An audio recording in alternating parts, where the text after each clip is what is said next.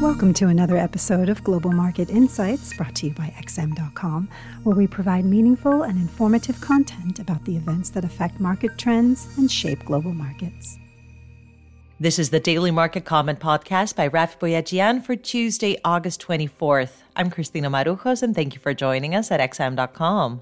Growing signs that the Delta wave is proving to be a bigger headwind for the U.S. economy than initially anticipated have cooled expectations that the Federal Reserve will commit to a tapering timeframe at this week's Jackson Hole conference. Policymakers will begin their virtual deliberations on Thursday, but while Fed Chair Jay Powell will likely provide some further clues on how much progress has been made in the recovery, he will probably stop short of signaling a taper move in September. Spiraling virus cases amid a worsening Delta outbreak in America appear to have dented growth in August. The IHS Market Flash PMI was the latest survey to point to slowing growth yesterday, with a composite PMI falling to the lowest since December. The worrying trend in the near-term outlook puts all the more focus on the August jobs report. And although a taper announcement in September hasn't totally been taken off the table, investors are now more certain that the Fed won't withdraw its stimulus too aggressively, especially after hawkish Dallas Fed Chief Kaplan expressed some concern about the Delta variant. But as Delta woes threaten to dominate policymakers' taper discussions this week, markets are in better spirits thanks to easing fears of a hawkish Fed and some optimism on the vaccine front. The U.S. FDA granted the Pfizer-BioNTech COVID-19 vaccine full approval on Monday, raising hopes that the decision will encourage more people to get inoculated. Many Americans have been hesitant to get vaccinated because until now, all the COVID shots were approved for emergency use only.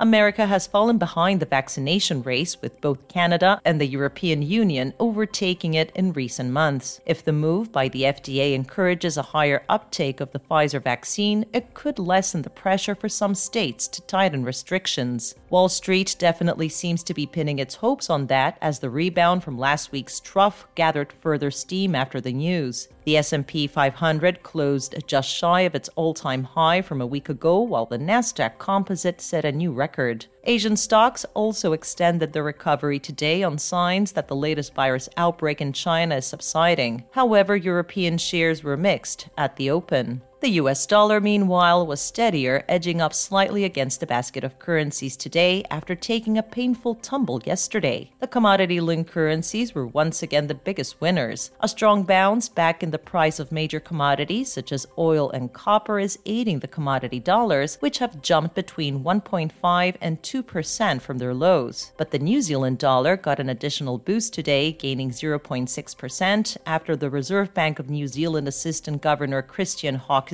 said that the only reason why the bank didn't hike rates last week is because it would have posed a communication problem when the country just went into a lockdown. Hawkesby also confirmed that a 50 basis points hike was discussed, fueling expectations that a rate increase in the autumn is a done deal. The euro and pound were slightly softer today. New home sales out of the United States is the only major data on the agenda on Tuesday, but investors will be keeping a close watch on the happenings in Congress amid divisions within the Democrats on whether to pass the $3.5 trillion social infrastructure plan before the $1 trillion bill on traditional infrastructure, which has already been approved by the Senate. This was today's Daily Market Comment Podcast. Thank you for listening at XM.com.